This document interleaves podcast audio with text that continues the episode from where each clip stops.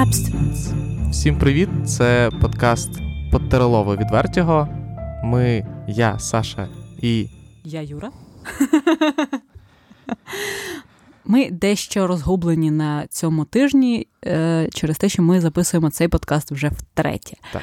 Нас переслідували якісь невдачі з ним, але ми все-таки надто вперті, щоб здаватися, і тому ми знову І на вулиці Різдво студії на Різдво намагаємося все-таки записати цей подкаст. подарувати вам цей шостий вже випуск, в якому ми будемо говорити про Гаррі Поттера і напівкровного принца. А також ми будемо говорити про дорослішання всієї франшизи, наскільки це унікальна ситуація, що це дало, що це змінило.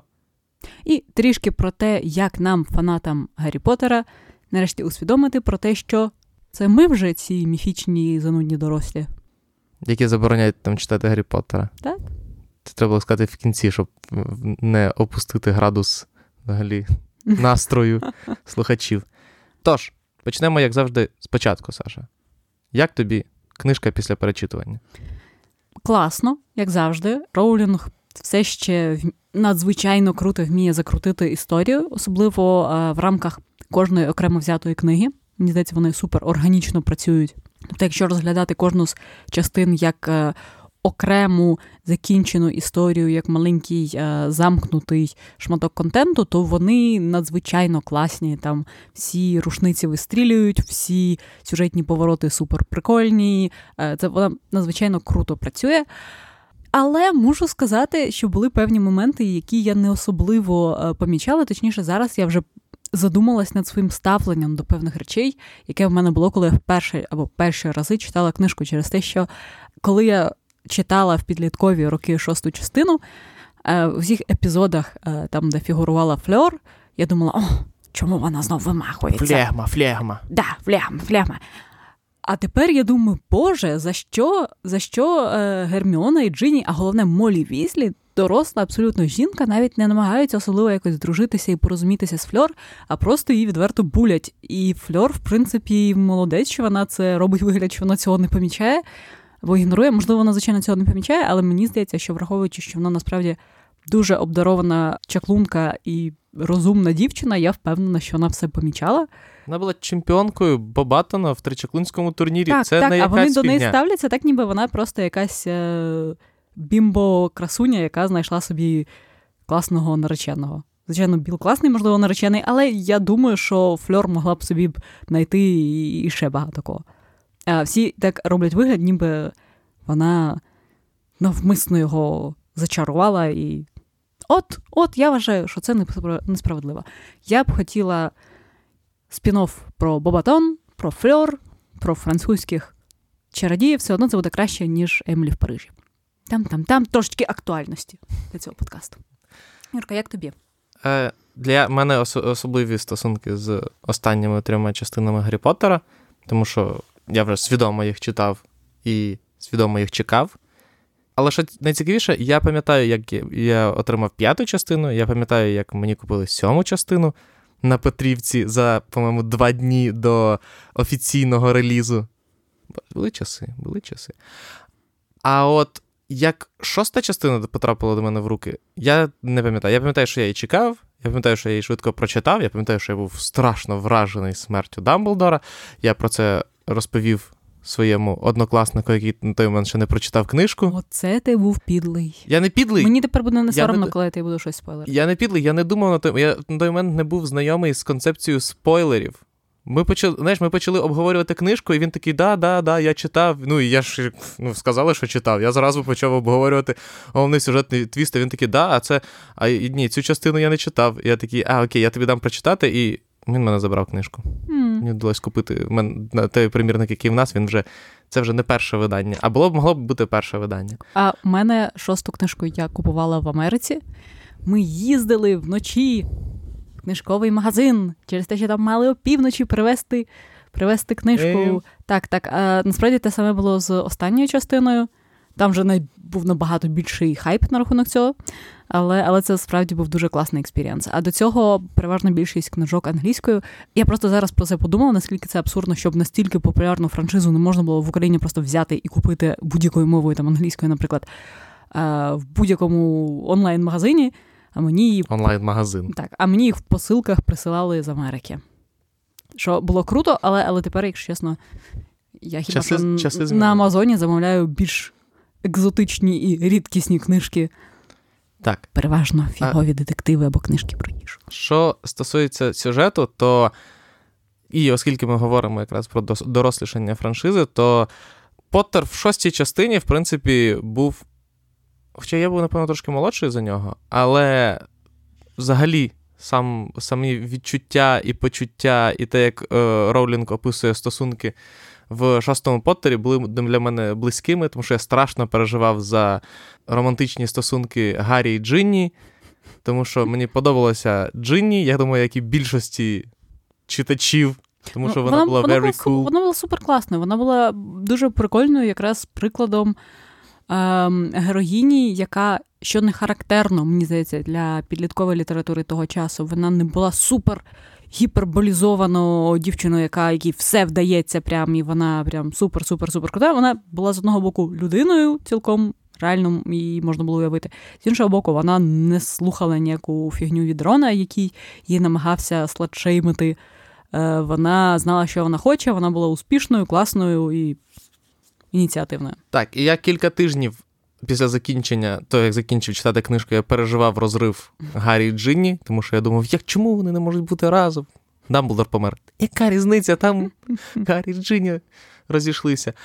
Тому плюс шостий Поттер, на відміну від це перша книжка, де в нас нас нарешті нічого не відволікало від шкільних Ну, пригод. Крім, звичайно, того факту, що небезпека, війна. Ну так, війна за вікном. Волдемор. Звичайно. І Драко. Ну, але е, історія е, Емо Драко вона була на другому плані. Все-таки в кожній з попередніх частин щось суттєво. Скажімо так, впливало на шкільний досвід. То Квірл зі своїми тролями і пошуки філософського каменя, то Джинні з відкриттям таємної кімнати з Василіском, який повзає по коридорах, то Дементори і Сіріус, то тричаклунський турнір, Амбридж, і в шостій частині нарешті все просто шкільні будні.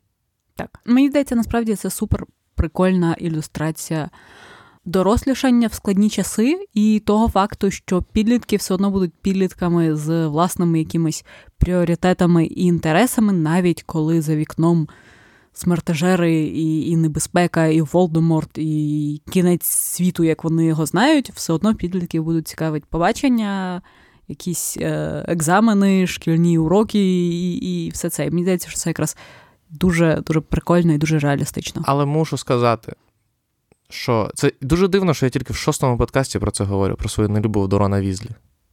Можливо, я раніше казав? Мені здається, натякав на це. Так, просто наскільки мені подобається сюжетна лінія Гаррі і Джинні, наскільки мені дуже не подобається і ніколи не подобалася, і загалом не подобається лише в шостій частині, а загалом сюжетна романтична сюжетна лінія Рона і Герміони. Я була впевнена завжди, що Герміона буде з Драко, тому. What? What? What? Нас таких багато. Окей. Окей, вас таких дійсно багато. Так. Але сюжетна лінія з Роном просто для мене більш свідомому віці, коли я почав не, не зараз почав перечитувати, а ще ну, раніше, я не знаю, там я перечитував його Поттера перед вступом в універ я колись в рік літо, коли ми чекали від університетів відповіді після ЗНО. То я ночами перечитував Поттера. І мені тоді вже був незрозумілий Рон як людина просто причеп, тому що, на відміну від Гаррі, він був не особливо здібний, він був не особливо розумний, його чесноти не були унікальними для. Тому що наприклад, якщо ми беремо Гаррі, Герміона, Рон, то mm-hmm. в Гаррі є сміливість, хоробрість і е, його талант до е, захисту від темних мистецтв, скажімо так. Герміона універсально талановита, розумна, і завдяки їй взагалі купа всього відбувається. А Рон він просто. Ну, але він є, принаймні на початку, ніби як вікном для Гаррі в Чеклунський світ через те, що він з чаклунської повністю родини, і він Гаррі багато всього прояснює. Ну так, але пізніше. Але але насправді можна було тусуватися з Фредом і Джорджем. Вони були прикольніші. Та, от, я, Рон це вікно в сім'ю візлів. Оце, оце, оце єдина хороша в нього роль. Тому що Фред з Джорджем прикольні, Джинні прикольна, Персі ми не згадуємо. Чарлі прикольний, Біл прикольний, Молі з Артуром теж прикольні. Рон потрібен виключно для того, щоб втертися в довіру до її. А Гаррі тут просто як цей, як е, е, Лорі з маленьких жінок, герой Тімоті Шаламе в останній екранізації, е, який просто хотів з кимось одружитися з цієї сім'ї через те, що йому подобалася сім'я, і в них було затишно і прикольно. Так. І тому мені ніколи не було зрозуміло, чому Герміона настільки захоплена Роном і хоче з ним зустрічатися, коли він. Ну, Ну, це про- суб'єктивно. Просто супер, супер дивно. Це суб'єктивно, але я міг мав це сказати. Мені здається, що дещо дивно, що е, в першій книжці Роулінг принаймні дає Рону якісь цінні знання, які е, всій компанії знадобилися. Це його знання і вміння грати в шахи, хоча я досі не розумію, як такий ідіот може грати в шахи добре. Так, до речі, це гарне зауваження, тому що в першій частині він поста... він виграв шахи в МакГонагал. А після цього ми навіть ніколи не згадували Так, про шахи. Якби в нього далі були ще якісь е, таємні секрет, таємні вміння, таємні здібності, він якось ще розкривався, а тут він справді як такий sidekick, який при цьому особливо і не comic relief, і при цьому постійно на головного героя ображається, Так, в четвер... четверта частина. сердиться. І взагалі характер в нього такий собі. Коротше, якщо, до речі, тут Ми серед ще, в сьо- слухачів ми ще в є, фа- є фанати Рона. До речі, нам Напишіть. справді цікаво, напишіть, за Так. що ви його любите, що вам в ньому Так. подобається, і можливо, ми якісь певні його риси недооцінюємо або якось його сприймаємо надто суб'єктивно. Так, напишіть нам, тому що ми в сьомій частині явно будемо ще обговорювати Рона і його ниций поступок з втечею, Угу. але і взагалі жахливу поведінку. Але це буде в сьомій частині. Давай перейдемо все-таки. Давай перейдемо спочатку до фільму. Як тобі Е, фільм? знаєш, я просто, як коли фільм вийшов, я його, здається, декілька разів, ну, рази три, мабуть, подивилася в кінотеатрі за тиждень. Після цього я його, мабуть, передивлялася лише один раз. Шокуюча інформація, я знаю. І зараз, коли я його передивилась, він був набагато кращий, ніж я його пам'ятала. І мені здається, що навіть тобі він більше сподобався. При тому, що ти ненавидиш яйця, це вже відомий факт. Це твоя одна з основних рис характеру. Ненависть до яйця. Але погодься, фільм насправді, особливо на фоні п'ятої, дуже короткої, четвертої, дуже погано порізаної частин. Ну, просто і в четвертій, і в п'ятій частині фільми зосереджуються на важливих подіях з книжки, і через те, що не можна вставити більше нічого, вони і ні про що більше не згадують. Тому четверта частина це по факту екранізація тричаклунського турніру. П'ята частина це по факту екранізація 1984 імені Амбридж. Е, І якщо і тим більше, що особливо п'ята частина ще й дуже жахливо виглядала, тому що це була не цільна історія, і її навіть актори не грали як цільну історію. Це було таке відчуття, ніби їх просто нач... їм дали зачитати е, діалоги з. Ну, ми про це говорили в попередньому. Які не працювали без контексту. Так, не працювали без контексту і не відповідали фільму, і все. А шоста частина, вона все-таки більш цілісна. І тут набагато більше якраз подій, присвячені шкільним розвагам. Нам тут більше показують квідичу навіть. І це дуже прикольно. Як не дивно, я з тобою згоден, попри мою нелюбов дається, я передивився, я бачив її тільки один раз в кінотеатрах. Мені страшенно не сподобалося те, що мені не сподобалось і цього разу, як показані романтичні е, стосунки е, Гаррі і Джинні. Вони супер, вони оквардніші за оквардні стосунки підлітків.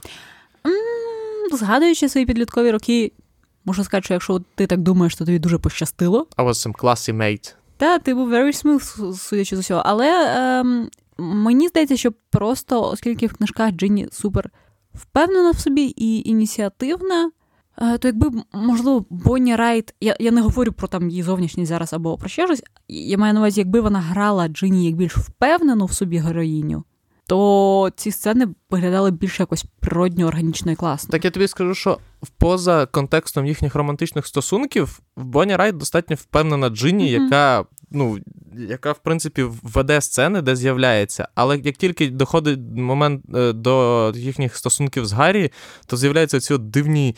Дивна сцена, коли вона його годує печивом. Супер дивна сцена, коли вона йому шнурки зав'язує. Супер дивна сцена, коли Гаррі встає, коли Джинні заходить в слизоклуб. Сцена з поцілунком, яка по факту закінчує їхні романтичні стосунки в цьому фільмі, ну тільки в кінці вона його обіймає, коли помирає Дамблдор.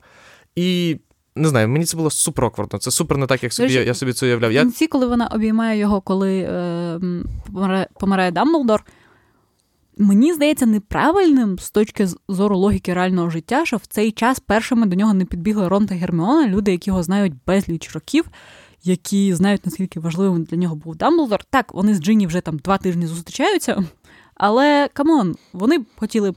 Мені здається, в першу чергу підтримати Гаррі. Не, ну в книжці вона теж саме вона його відводить від тіла, але там над тілом вже всі страждають. Коротше, я тут якраз говорю про різницю. Я читав книжку, і це були прям стосунки, які мені дуже подобалися, в яких я хотів бути. А екранізовані вони як стосунки, які ти ніколи не хотів, в яких ти унікав все, уникав все життя і сподівався, що ти ніколи не опинишся в такій ситуації. Врешті... Ти б не хотів, щоб ти зав'язували кросівки. Настільки оквардні ситуації ні. А, Врешті, фільм дуже дивно пофарбований. Чому Він... вона йому магією не зав'язує шнурки? Бо вони ж підлітки, вони не можуть користуватися магією. Давайте не будемо піднімати добре, оцю ж добре, дивну штуку, піднімемо її в сьомій частині.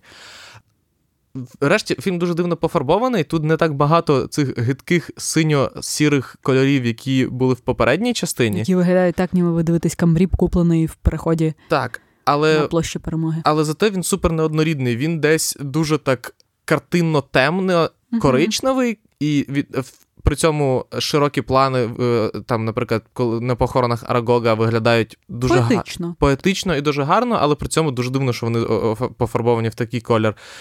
Якісь дуже темні, якісь просто звичайно, без якоїсь характерності пофарбовані кадри. І це дуже в різнобій. І ти правильно казала в попередній версії, одній з попередніх версій цього запису, про те, що якщо в книжках ми можемо відчувати е, внутрішній стан Гаррі, тому що ми дивимося на історію крізь призму його переживань, mm е, там думок, очікувань і так далі, то в фільмі цього немає. Так, да, це дуже дивно, бо Гаррі нібито як протагоніст і центр історії але ми не знаємо про нього і його відчуття більше, ніж люди навколо його знають. Тобто, у нас майже нема моментів, де ми б е, розуміли, що ось Гаррі відчуває ось це, а навколо там про це ніхто не здогадується, наприклад. І навіть ось в сцені з похоронами Арагога, попри те, що так, вона виглядає дуже поетично і красиво, враховуючи, що е, Гаррі перед тим випив зілля, яке його робить надзвичайно везучим, і також додає йому відчуття ейфорії. А, В книжці це відчувалося. Так. А тут ми бачимо просто сірий світ, в якому коричневий дуже, світ. коричневий світ, в якому дуже нарваний Гаррі нахабно там жартує і виглядає як трошечки на підпитку але ми не відчуваємо при цьому його внутрішній світ і відчуття ось цієї впевненості. Ну, так, Все передається через трошки дурнуватий вигляд Редкліфа в цей момент. Так, і мені здається, що якраз за допомогою кольорокорекції можна було передати це відчуття, що ось він у нього він відчуває ейфорію, він відчуває, що він на правильному шляху, що він везучий, і це допомогло б нам відчувати певну близькість з героєм через те, що для нас він поки ну, протягом мені здається, усіх фільмів він скоріше протагоніст за своєю ролью в сюжеті, а не за тим, що ми його краще розуміємо. Так, але е, згадуючи якраз момент з Феліксом Фелісисом, ми вже визначили, що Дамблдор, Дамблдор корупціонер в цій школі, що в МакГонагал проблеми зі ставками, і взагалі з МакГонагал дуже азартна. Я хочу підняти іншу тему. Е, На чому заробляє слизорік? Професорка Спраут. Okay. Я підозрюю, що вона одна з найбагатших людей взагалі е, чарівного світу Британії. Тому що, враховуючи, як ми дізналися, скільки дуже дорогих рослин в неї. Якщо е, слизоріг збирався листячко по 10 галеонів за штуку продавати, то уявіть, скільки і що вона там вирощує і своїх... І ще й використовує безмежний потенціал цього е, ресурсів робітничих так, неповнолітніх студентів. студентів. Але, але в мене ще є одна е, вчителька, яка мені здається дуже непогано заробляє на своєму статусі. Я просто думала, чому, враховуючи небезпечність е, світу Поттера, ми супер мало бачимо, щоб студенти або просто дорослі чаклуни якось зцілювали себе або щось робили. Через те, що Гаррі, наприклад, е, коли Дамблдор знесилений, коли в книжці він намагається його е, закляттям. Е, але але ми не бач... ми не бачили особливо щоб їм на уроках розказували, як так. покращувати, як збивати температуру, як якісь пора. Ми бачимо, що декілька людей протягом цієї франшизи там зцілюють Гаррі ще ніс, який в нього зламаний, або окуляри. Ми бачимо, що Локхарт не вміє е, зцілювати зламані кістки. Так, Герміона в сьомій частині згадує, що є заклинання, які могли поставити Рона на ноги, але вона зараз. Хоча ну, Герміона, схоже, про них читала, і враховуючи, що Поттер намагається, е, що в шостій частині кілька разів згадуються схожі заклинання, то. Ну, Чому в них нема уроків першої медичної допомоги? І в мене є відповідь на це питання. Мені здається, що є надзвичайно е, впливова гільдія чаклунів медиків, яку напевно очолює мадам Помфрі, і вони забороняють іншим чаклунам викладати ці вміння для того, щоб е, госпіталь святого Мунго і мадам Помфрі отримували дуже багато грошей. Ось. По-перше, ми знаємо, що Дамблдор платить дуже багато мадам Помфрі за мовчання, тому що інакше. Вона або вона б давно могла вже зливати інформацію про безкінечні травми так, студентів. І, і, і тільки сміливий whistleblower Малфой, який єдиний наважується своїм батькам про це писати. Жах, абсолютний жах. Так, але ну, в мене є звичайно логічне пояснення, чому так мало у нас лікувальних заклинань показано. У вас були в школі уроки ОБЖ? Вони не то, щоб допомагали мені ну, хоч. Ну, хоч щось. Я ще раз кажу, це не то, що. Вони були хоча б для формату. Чому в них немає уроків це ОБЖ? Це знов питання Їм до Дамблдора. набагато більше знадобилось, б, ніж нам. Це знов питання до Дамблдора. За нами, принаймні, дракони не літають. Це правда. Але давай перейдемо до субтеми нашої про дорослішання франшизи і чому це унікальна штука, і чому ми про неї говоримо окремо, як мінімум, тому що Поттер найяскравіший і чи не єдиний приклад того, як франшиза примудрилась вирости з дитячих книжок до дорослих книжок. Тому що. До Поттера ніхто не міг подумати, що перші, що е, франшиза, яка починалася з красивої магії, такої. З хлопчика-сироти, з яким трапляється диво. Так, Е, що вона закінчиться вбивством хрещеного, вбивством наставника. Сови. So, да, в сьомій частині Чомусь. взагалі да, купа купа смертей частково випадкових, просто тому що Роулінг відчула кров і почала е, вбивати всіх направо і наліво. Це вже не підліткова література. Ну, це вже, підліткова. Ну, це, окей. Слухай, враховуючи, що ми іншою суперпопулярною підлітковою франшизою була е, історія про антиутопічний світ, де постійно вбивали купу людей, і дівчинка бігала з луком і стріляла інших. Так, але вона вийшла вже після Поттера. Так, але я маю на увазі, що це все-таки в рамках.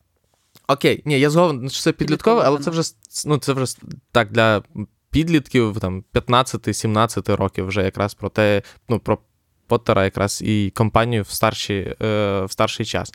І мені здається, що, по-перше, як не дивно, але ця штука не досліджена достатньо. Немає нікого, хто проводив якісь конкретні паралелі, намагався зрозуміти, наскільки це впливає на успішність. Хоча я впевнена, що десь в якомусь західному університеті це викладають як курс. Цілком Треба можливо. Тільки його знайти. Цілком можливо. Але в медіа здебільшого це пов'язано з великою кількістю колонок, яких вже дорослих фанатів Поттера, які обурюються тим, що їх друзі або Е, інші люди кажуть, е, може, ти ще щось почитай, або е, обурюються тим, що Поттер вважається дитячою франшизою, хоча вони його все ще люблять і пишуть клонки про те, що так, я люблю дитячу франшизу, і мені 35, і що ви мені зробите? До речі, але я нагадаю ще таку штуку, що е, якраз ми, по-моєму, про це говорили в першому подкасті, коли говорили про книгове видавництво, що один з найцікавіших взагалі фактів пов'язаних з Поттерів, що він не лише повернув дітей до читання. Він і дорослих повернув mm-hmm. до читання, mm-hmm. і що дуже великий відсоток ну, Поттера великий відсоток дорослої аудиторії, який його почав читати. І мені здається, що якраз дорослішання, там п'ята, сьома частини, вони легітимізували його для більш дорослої аудиторії, Абсолютно. тому що складно складно пояснити, чому ти читаєш там про хлопчика, який вижив в якомусь чарівному замку, який шукає філософський камінь. Набагато простіше розповідати про те, що це політична. Темна історія. Ну або просто розповідати про те, що це всесвітній феномен, і ти хочеш зрозуміти. Це так, але Чому це всесвітнім феноменом є і Bitsy Spider, і це яка це, і Very Hungry Caterpillar. Ну, і мені мені також здається, що ще ем, на руку Поттера і на руку Роулінг зіграло те, що все-таки світ став дещо більш демократичним.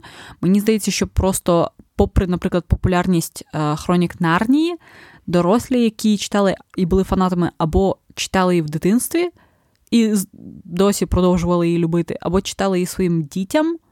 Але не було такого, що вони там вийшла нова дитяча серія, і вони такі, о, точно, треба прочитати нову книжку з Хронік Нарнії. Слухай, але мені тепер Хоча, хоча фінал Хронік Нарнії останньої книжки я вважаю дуже невдалим прикладом того, як франшиза раптом подорослішала.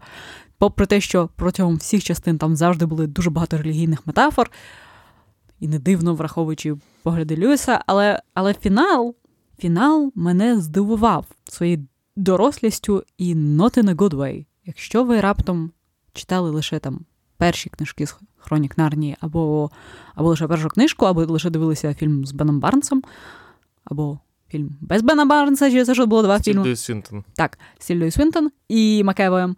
Так. Е, то там доволі жорсткий фінал, коли. Я не знаю, чи казати спойлери до франшизи, яка вийшла дуже давно, але в кінці головні герої потрапляють в Нарнію назавжди, і вони потрапляють в Нарнію назавжди через те, що Нарнія це рай, а вони розбилися в аварії на поїзді, і вони померли.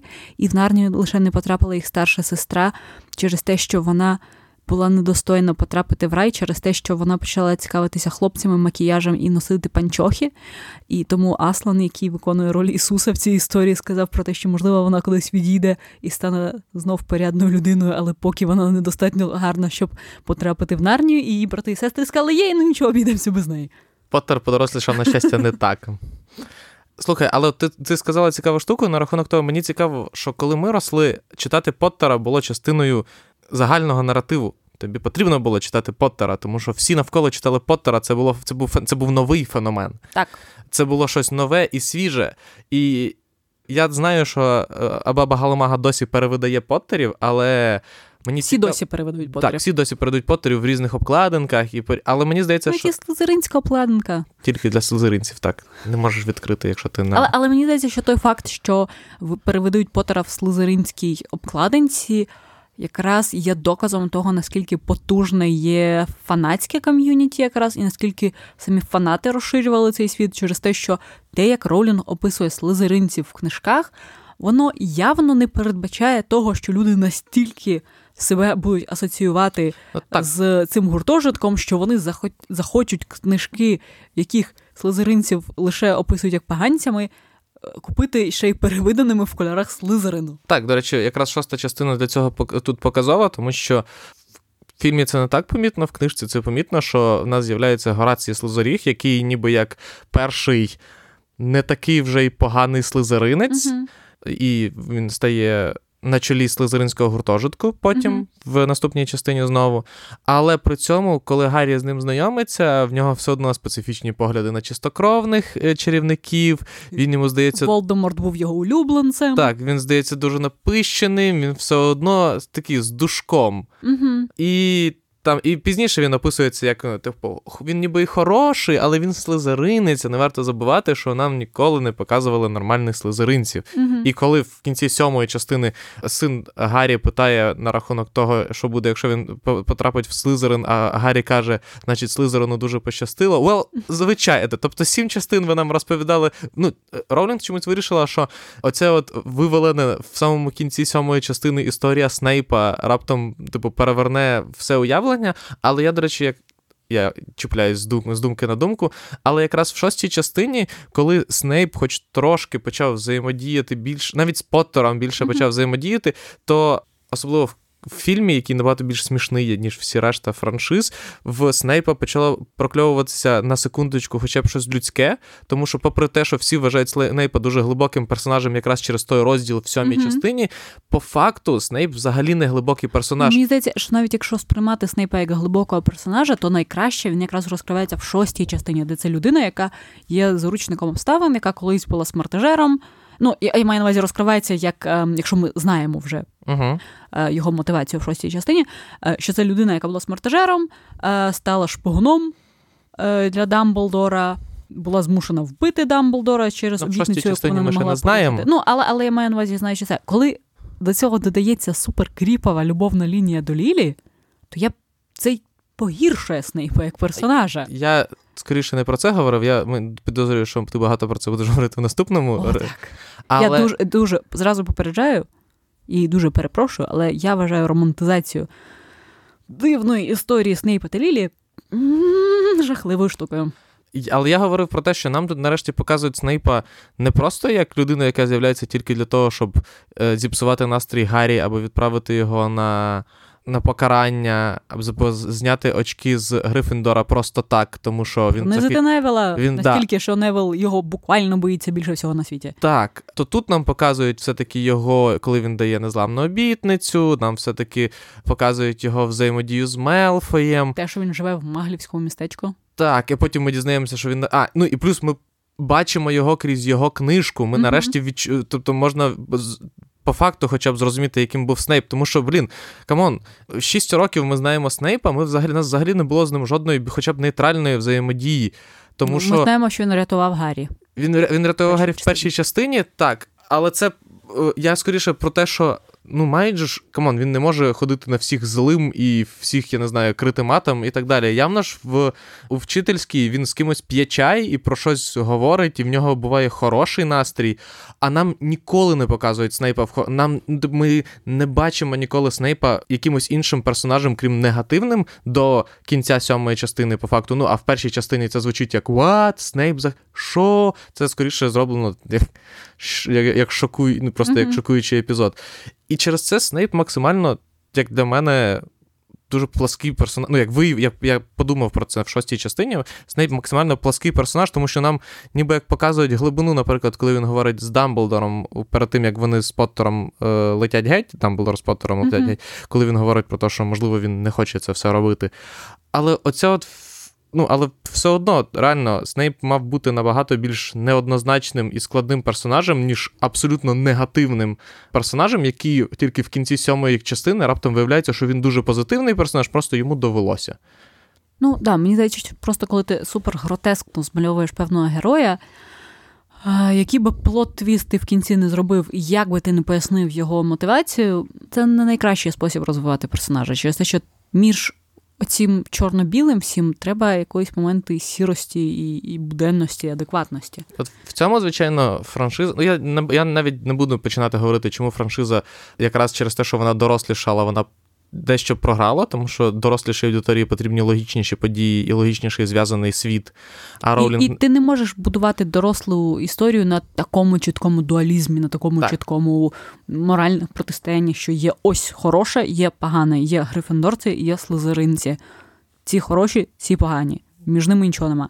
Так, і попри те, що останні п'ять три частини Роулінг ніби як е, робила франшизу старшою і складнішою, і темнішою, і неоднозначнішою, все одно в кінці сьомої частини весь Грифіндор іде геть, ой, е, весь Слизерин іде геть і не захищає, ніхто з слизеринців не захищає школу. Тому що всі вони, всіх е, всіх них батьки на стороні зла. Ну, це супер супер дивний дуалізм. Ти відч... І це супер дивно через те, що враховуючи, що. Ми знаємо, що доволі багато протягом історії Слизерину напівкровних слизеринців. Невже навіть всі вони. Волдеморт, наприклад. Снейп. Ну, тобто, чому навіть вони одно, ну, коротше, мені це здається супер дивним. В цьому франшиза слабо подорослішала, звичайно. Але от цікаво, враховуючи те, що ми чекаємо нових, сподіваємося, на нові історії в, в світі Поттера, і про ігри, і на серіали, то про яку на яку взагалі цільову аудиторію розраховує. Розраховують Ворнери, враховуючи, що франшиза дорослішала, там цільова аудиторія перших книжок це було там 10-11 років, цільова аудиторія останніх книжок це було там вже 17-20 років. А враховуючи, що пройшло більше 10 років після релізу, і аудиторія ще подорослішала, і вона вже 30 плюс. Старіння нації. Так. То як Взагалі, яка цільова, на яку цільову будуть нові серіали Поттера? Слухай, я просто. Гра престолів? Я нещодавно до старіння нації фанатів Поттера я побачила на моєму улюбленому сабредіті, який називається Am I the Asshole, на якому е, люди описують історії якісь неоднозначні з власного життя і питають спільноту Reddit, чи вони були праві в цій ситуації, чи ні, чи з ними хтось неправильно повівся. Е, і там пише цю історію підліток, якому вже років, напевно, 17, про те, що його батьки неймовірні фанати Поттера і зоряних воїн, настільки, що вони назвали його, власне, на честь когось із персонажів. Він відмовляється казати на честь кого, тому я Але враховуючи, як написаний цей пост, це явно не Гаррі. або... Да, можливо, його звати Гедвіг. Е, е. Ось і і, і цей підліток е, скаржиться на те, що батьки кожного, що вони, по-перше, вони їздять на всі фанатські зібрання, на Поторкон, на, на всі тематичні парки. Вони кожного Різдва передивляються всі частини Потера в дні перед Різдвом. А, І я думаю, вау, це класно! Це родина мрії. А, Але цьому не для, чуваку не для цього так, чувака. так, для цього чувака це взагалі не родина мрії, бо він не дуже любить Потера, і він йому. Дивно, що його батьки настільки від цього фанатіють. І він домовився, значить, перед Різдвом піти в гості до когось зі своїх друзів. Батьки кажуть, ні, ти нікуди не підеш, ми ж дивимося Поттера. На що він не витримав, вибухнув і сказав що йому взагалі начхати на їх Поттера, і не любить він цього Поттера, відчепіться від мене з цим Поттером. І для мене це, по-перше, був смішний пост. По-друге, ем, це було певним шоком через те, що я усвідомила, що просто мій мозок підсвідомо все одно сприймав нас, любителів Поттера, як цю молодь, які, там, я не знаю, віком 12-17, яким хіба що, можливо, батьки занудні не дозволяють знов перечитувати Поттера. Тепер я розумію, що ми любителі Поттера. Це люди близько 30 або старші, в яких є вже власні діти. Які, можливо, не люблять Поттера. І для яких Поттер це старі книжки. От так. я просто почав про це говорити і не договорив на рахунок перевидань, але це вже старі книжки, це вже книжки, тобто це вже штука, яка стоїть тебе на поличці. Твій батьки кажуть, ну от почитай Поттера. І ти так. Тобто нас заохочувало читати Поттера, те, що всі говорили про Поттера. І наші однолітки читали, і на і на телевізорі розказували, і, так, а це, це, це і так, в інтернетах коли писали. тобі дідусь сказав, прочитай трьох мушкетерів. Ти такий, ну окей. Я я дуже любила трьох мушкетерів, От. але я була в меншості. Це от. моїх однолітків. І от Поттер, по факту, теж такий самий тепер. Дідівська література. Діді... Так? Який жах. Який кошмар. Це вже дідівська це, література. Це, це реально, типу, почитай Білкі Колінса. Це, це мій діду... Це дідівська література, типу, а потім, я не знаю, Жюль Верна. No disrespect, це все чудові книжки, я їх страшенно не люблю. Але коли ти хотів читати Поттера свого часу, а тобі казали, почитай Вілкі Колінса, то ти казав, да, да, колись почитаю. А тут, а тут у вас не просто е, батьки, які.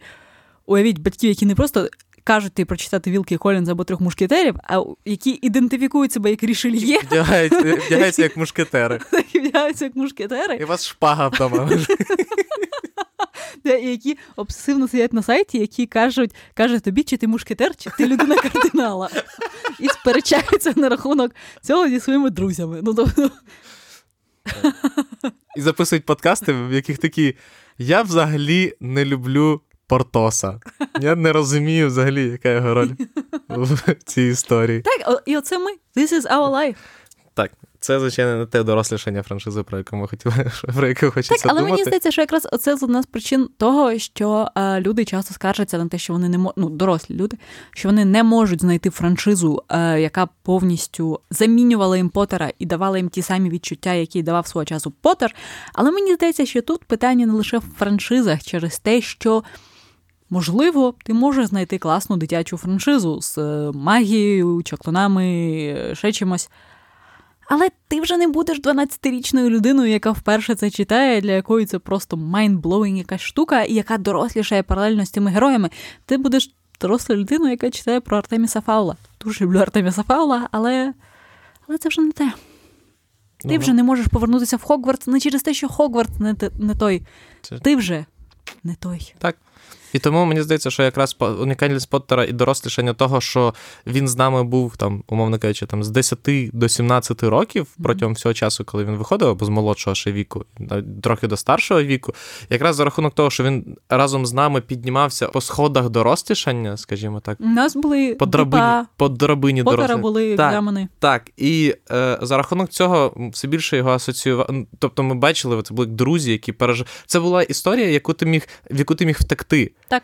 І не просто втекти, умовно кажучи, коли в тебе там, я не знаю, вже проблеми е, ЗНО, а в цих як а там ці чуваки тільки поступили в школу. Або Ні. в тебе іпотека, а вони. Так, а там там в тебе ЗНО, в них сови ночі, і ти, але в тому числі в той час в них цікавіший. е, Ти світ. йдеш на перше побачення в якийсь боулінг в мармеладі. Гаррі йде в Хоксміт, що?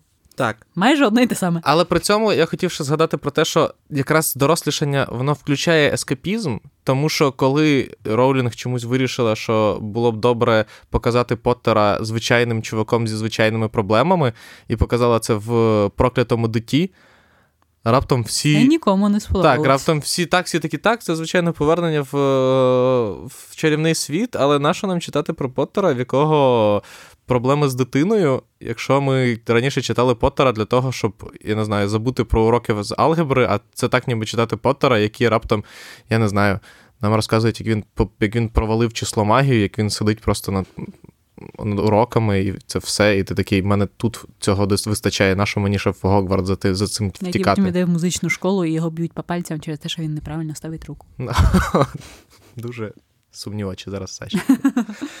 В той час хотілося втекти, і досі багатьом хочеться втекти в той час. І там, наприклад, якщо будуть виходити, коли я сподіваюся, будуть виходити серіали, це ж теж має бути ескепізм, куди ти хочеш втекти. Ти хочеш не світ, де ти кожного дня ходиш на роботу, а хочеться світ, де ти кожного дня ходиш на роботу, щоб дивитися за драконами, або змагатися з лихими чарівниками, або ще щось типу такого, а не просто де я не знаю, Поттер Клерк в міністерстві магії і ще відпечатки і пише звіти. Так, ну навряд чи це той ескепізм і то дорослішання, яке, якого хочеться.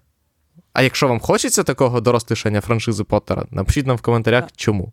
І е, ідеальний серіал Офіс, але в Міністерстві магії. Це було б непогано. Це було б смішно, по крайній мірі. Так. Одна з ідей, для яку, якщо Ворнери нас слухають, то занотуйте, будь ласка, собі цю ідею. Кен Лоуч знімає реалістичний фільм О, Господи, про ні, ні, ні, про, ні, все, ні, про складнощі. Кен Лоуч знімає прокляте дитя. Ні, все. Ми зайшли надто далеко далеко в дорослішанні цієї франшизи.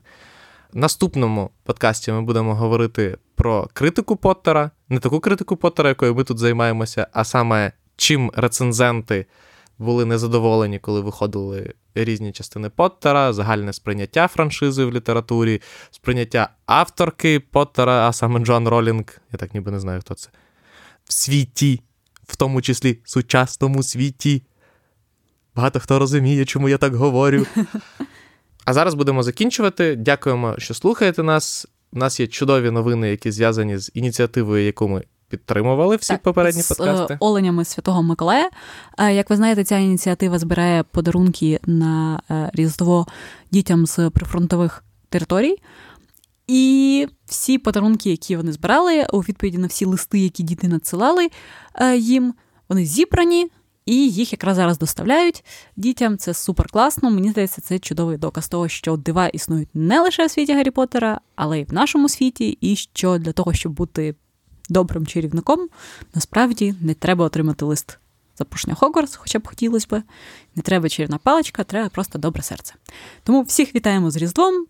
А хто з... не святкує з Різдва, всіх вітаємо з вихідними чи коли ви нас почуєте. Так. Просто вітаємо з тим, що ви нас слухаєте. Дякуємо, що ви нас слухаєте. Слухайте інший наш подкаст, щотижневик Вертього. Читайте Вертього, підписуйтесь на Вертього, підтримуйте нас на Патреоні. Будемо дуже вдячні. І... Пишіть нам коментарі, спілкуйтесь з нами. Так, пишіть обов'язково коментарі, тегайте нас в соцмережах. Просто пишіть про нас в соцмережах, ми вас знайдемо.